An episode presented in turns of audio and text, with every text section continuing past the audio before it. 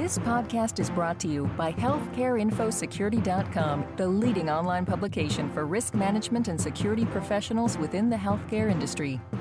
This is Howard Anderson, news editor at Information Security Media Group. Today we're talking about the two proposed Stage 2 rules for the HITECH Act Electronic Health Record Incentive Program. Our guest is Deven McGraw of the Center for Democracy and Technology. She's co-chair of the Privacy and Security Tiger Team, which advises federal regulators. Thanks so much for joining us today, Deven. Thanks, Howard. Glad to be here. First, let's talk about the proposed Stage 2 meaningful use rule. The rule spells out how physicians and hospitals must meaningfully use certified EHR software to qualify for a second round of incentive payments. As in the Stage 1 rule, the proposed Stage 2 rule would require conducting a risk assessment and taking steps to mitigate risks identified. But the proposed Stage 2 rule goes beyond the Stage 1 rule to include more details on encryption, but not a specific mandate. Have I got that right? You've got it right, Howard. Yes. Essentially what the what CMS did in the proposed stage 2 rule was to take a recommendation from the Health IT Policy Committee and insert it almost word for word uh, into the proposed rule. What meaningful users in stage 2 will have to do or what's, what it's been proposed that they have to do is to attest that they have addressed uh, implementation of encryption of data um, at rest. So stored either in a data center or stored in portable media. And, and this is already a uh, provision in the HIPAA security rule which doesn't require encryption per se, but it does um, require you um, again if you're if you need to be in compliance with the security rule it does require you to address how you're going to deal with physical security and to implement encryption unless it's not reasonable or appropriate for you to do so, and in which case you can pursue alternative security, physical security mechanisms. So it's, again, it's not a per se requirement to do uh, encryption of data at rest, but it is basically shine, what we call the shining a spotlight on the requirement to address and consider uh, what you're going to do with respect to encryption of data at rest. And, and the reason for this is because so many of the breaches that we know have taken place since the breach notification requirement went into effect have been uh, breaches of portable media that have not been encrypted. So the hope here is to get the meaningful use program to support uh, the idea of encrypting data um, where it's possible to do so. Now, the proposed Stage 2 meaningful use rule also includes beefed up requirements for providing patients with secure online access to their health information. Can you describe that requirement for us? Oh, this is a great requirement in my view. This is a requirement to provide patients with the ability to electronically view and download and actually even be able to transmit to a third party key pieces of their health information like lab results, uh, clinical summaries after an office visit, discharge instructions if they've been admitted to the hospital. It's a requirement that applies both to physicians and hospitals participating in the Meaningful Use program. And what's really important and probably a bit controversial is that both providers and hospitals are going to be measured not just on they're making this capability available to patients, but also they're going to be judged on whether or not their patients use it.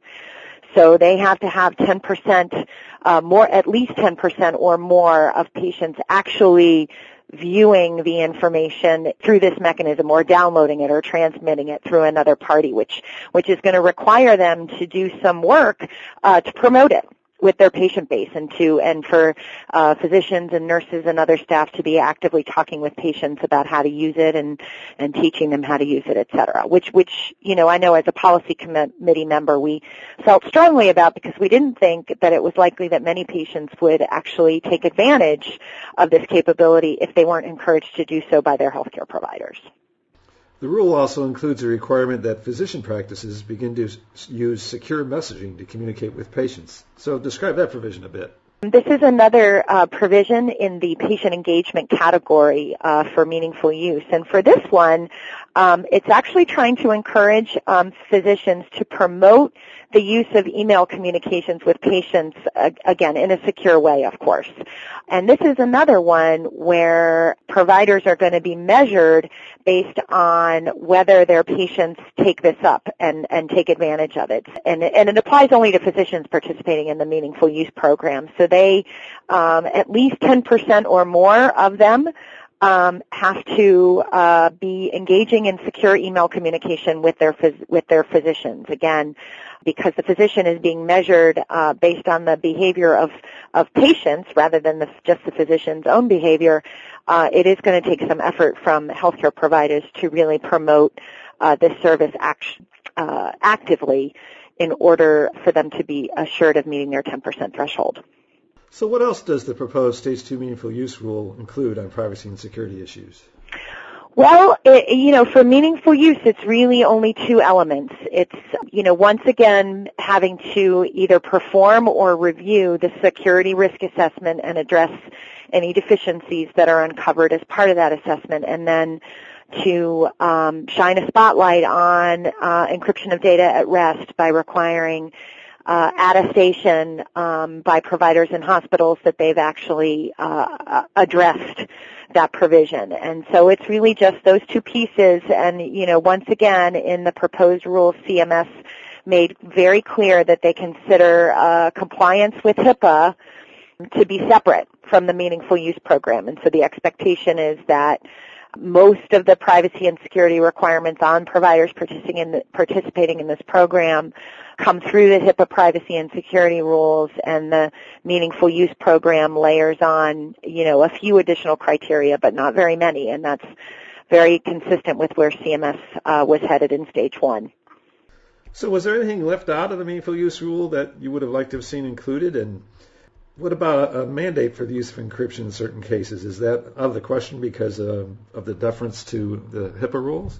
Well, I, you know, I think it would have been a tough a heavy lift for the policy committee to have gotten much more out of out of CMS and meaningful use than than we were able to get in this rule. And we're and I'm personally quite pleased um, with what is in there. You know, I of course my own viewpoint is that when there's that much money being spent on promoting the adoption and use of EHRs and a recognition that doing so in a way that protects privacy uh, and confidentiality of the information and and and the data is secure it, it, you know they recognize that that that that is the case. And so why there is this strong reluctance not to couple those two things together and to have greater requirements for privacy and security as part of it as a condition of receiving federal funds um, for adoption of electronic health record technology I do not know but that you know, we'll have to, we'll give them credit for being consistent if nothing else.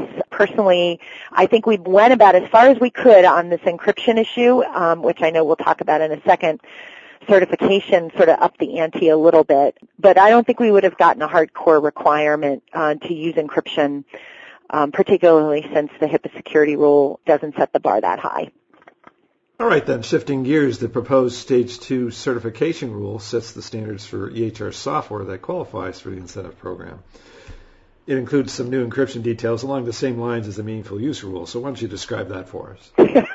well, I will describe it as best I can. I'm still I'm still trying to understand it myself, but essentially, certified EHR technology needs to be able to demonstrate the capacity to encrypt mobile devices in circumstances where the EHR technology um, manages the data flow on the mobile device and, and has the capability to make sure that that, da- that, that data is encrypted um, or or there's a capability to ensure that the device doesn't actually store any data. So in other words, if you're using a device and and the la- and laptop is the example that is most often pointed to in this in this category. If you're using a device that connects into an electronic health record system, a certified electronic health record system, and that EHR is the sort of manager of the of the data that can be accessed on that laptop, the expectation is that the data on the laptop um, will be encrypted. And not only that, but that the that it won't be able to be turned off. The encryption won't be able to be turned off by the average user of the technology. It, it can only be disabled by a small class of, say, administrative users who, you know, are sort of managing the technology on behalf of the healthcare provider. So this, this idea that you have to demonstrate an ability to encrypt data on a mobile device, which has been one of the big problems on breach notification is theft of mobile devices that have data on it that's not encrypted. You have to, you have to demonstrate the capacity to encrypt the data and it can't be disabled by the average user. So it really does raise the bar on the likelihood that data on mobile devices that are connected to certified EHR technology um, will have encryption on it, and it will most likely be encryption that is that is enabled. And so, notwithstanding that we don't have any requirements either in meaningful use or in the HIPAA security rule to encrypt information, this comes about as close as you could get. Well, it sure sounds like it. Again, this is just for mobile devices and not all devices. Is that right? That's right. And it's for mobile devices and classes of mobile devices, again, where the data on the device is managed by certified EHR technology. So we, you know, laptop, a laptop that connects into a certified electronic health record system is an obvious example of one that could qualify, but an example of one that would not is a portable USB drive where the data on that drive is highly unlikely to be managed by a certified EHR. And so, you know, holding the certified EHR technology responsible for demonstrating its ability to encrypt data on a thumb drive or a USB drive is not possible. So they don't, so they don't go that far. So some mobile devices will have, you know, have that encryption capability kind of hardwired in and that will all have to be demonstrated as part of the certification process. But it doesn't mean that if you pick up a mobile phone from, you know, your mobile phone store around the corner and it's not part of your certified EHR system, that that necessarily becomes, you know, required to be encrypted in some way. It's, it, it will have its limitations, but it's certainly a significant step toward getting um, greater utilization of encryption of data at rest in, in mobile technology by the healthcare community. So would this requirement apply to laptops as well as tablets if they're running the EHR system? Yeah, if they're again, if they are part of, you know, the the EHR technology that the provider is using or intending to use for demonstrating meaningful use. So they need to get it certified, right? And if it's all sort of part, you know, it's part of a single system, then they have to demonstrate as part of the certification process the capability of encrypting any data that would end up being stored on that mobile device. Now, I, my understanding is that with respect to, to um, tablets, that they often don't store data, right? That they enable access to data such as that, that's stored elsewhere, uh, like on, on a server or in a cloud, but they don't store very much data uh, on the actual tablet versus laptops tend to have a lot of storage capability and do in fact store a lot of data. So for the same reasons, most smartphones wouldn't be included in this then? I think it depends on what you're using the smartphone for, right? Uh, you know, uh, this is a certification program for EHR technology that is intended to be utilized to meet meaningful use objectives. So if the smartphones are part of the technology that a healthcare system is using to meet meaningful use, it has to be certified and this certification requirement may, may come into play if in fact there's data being stored on the phone. Okay, so what other new privacy and security requirements are included in the proposed Stage 2 certification rule? Well, there are, you know, several certification functionalities related to the new patient view and uh, download and transmit capabilities, um, including, for example, a requirement that EHR technology have a have a log of access through the portal, and and that they all that the patient needs to be able to get a be able to see a copy of that log on a regular basis. So when you use your view and download functionality uh, in your provider's EHR through the portal, you know, the, I think the idea is that you can click on a, a button and be able to get a log of who else has been in your portal which is something that the Health IT Policy Committee and the Standards Committee recommended, and um, and HHS picked it up. You know, similarly, you know, to be able to download that information in a secure fashion, it's something that is expected of the EHR technology. So that's a pretty important thing let's they do have uh, functionalities that will perpetuate amendments to data in order to comply with the provisions of the HIPAA privacy rule that require covered entities to be able to make amendments to patients' data that the patient requests because there's a dispute about the data or the patient sees an error and wants it corrected. So there are a number of of standards that are required in certification for that purpose.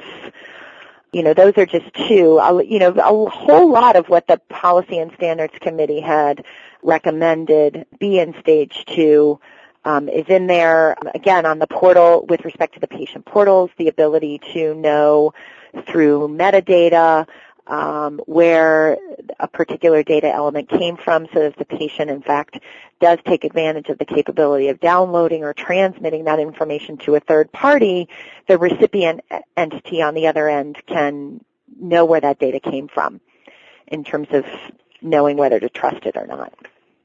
So just to clarify, the, the log of access through the portal, that would log what, what, kind of folks looking at the data in a portal? Is that a physician portal or a patient portal? No, the patient portal. I mean, there, there's already an audit log requirement for certified EHRs that's been in effect for, you know, for provider users that's been in effect since stage one and you know they they tinkered with that a little bit in stage two but but frankly i don't see much of a distinction between the stage one requirement and the stage two requirement for uh, you know general audit logs of use of a certified ehr by uh, you know users on the provider end. This this is about the log in the through the patient portal.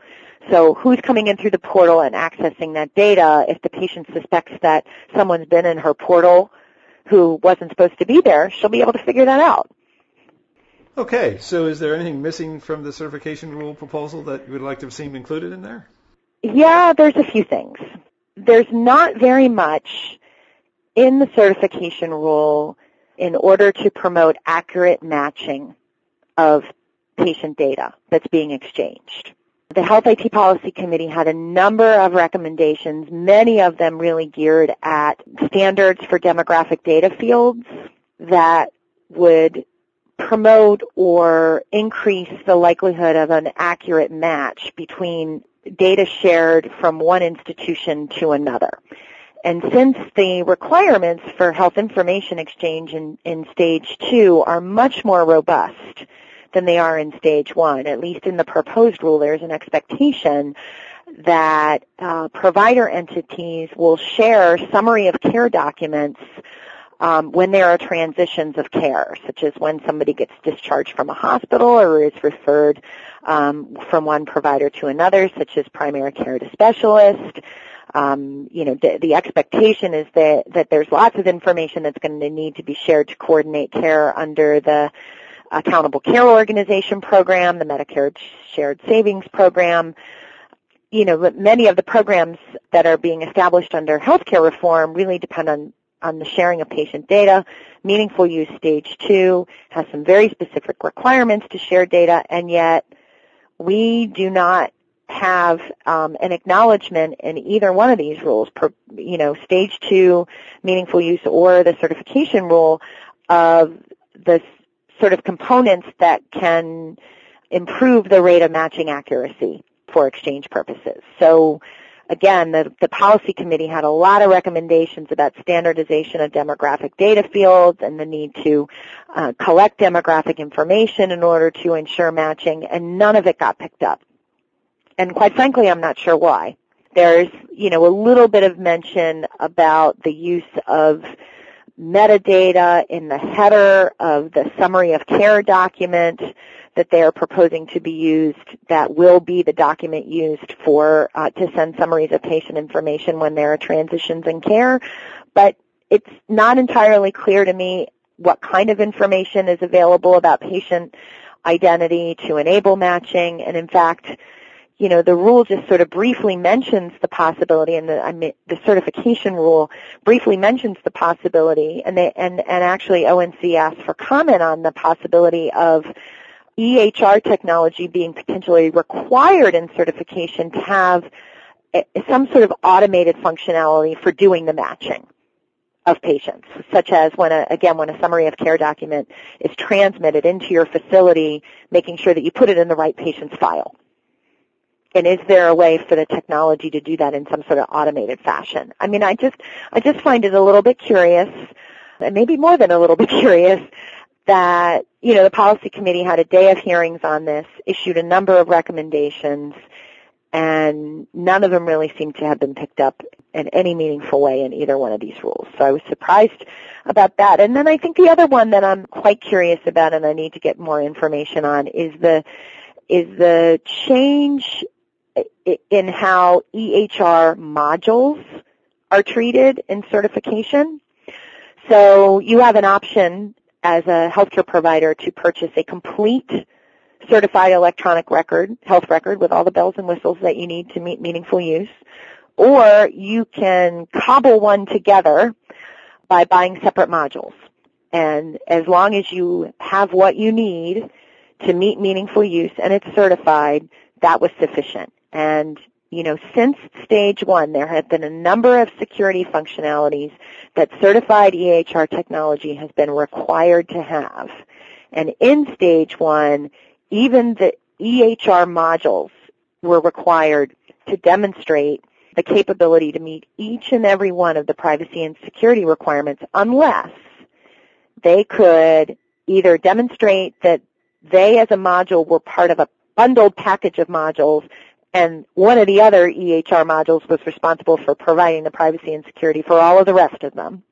And then the certification bodies could test that. Or they could demonstrate to the satisfaction of the certifying bodies that it would be impractical or impracticable for that EHR module to incorporate all of the privacy and security criteria.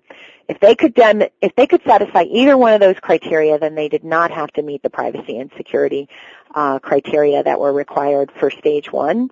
Uh, otherwise, they would. And so the default expectation was you have to do this unless you can meet one of those two exceptions. Well, in stage two, what they have proposed is that the modules would not have to meet the privacy and security criteria.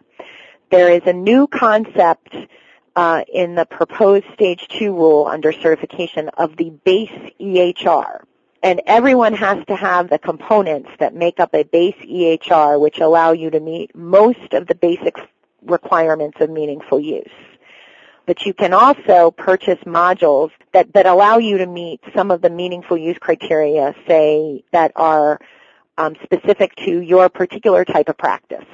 And those modules, if they're not part of the base EHR, they do not have to meet the privacy and security criteria. My concern with this is that if those modules store data in any way, and they are not required to demonstrate how there are privacy and security functionalities that will protect that data either as part of that module or as part of the base EHR that, that somehow gets extended to the data in the module. I, I, I think it just feels like a big hole to me, but I, I definitely need um, to explore this more with other members of the policy and standards um, committees to see what they think about this. It was a, it's a surprising development. It's definitely not one that was requested by either of the advisory committees.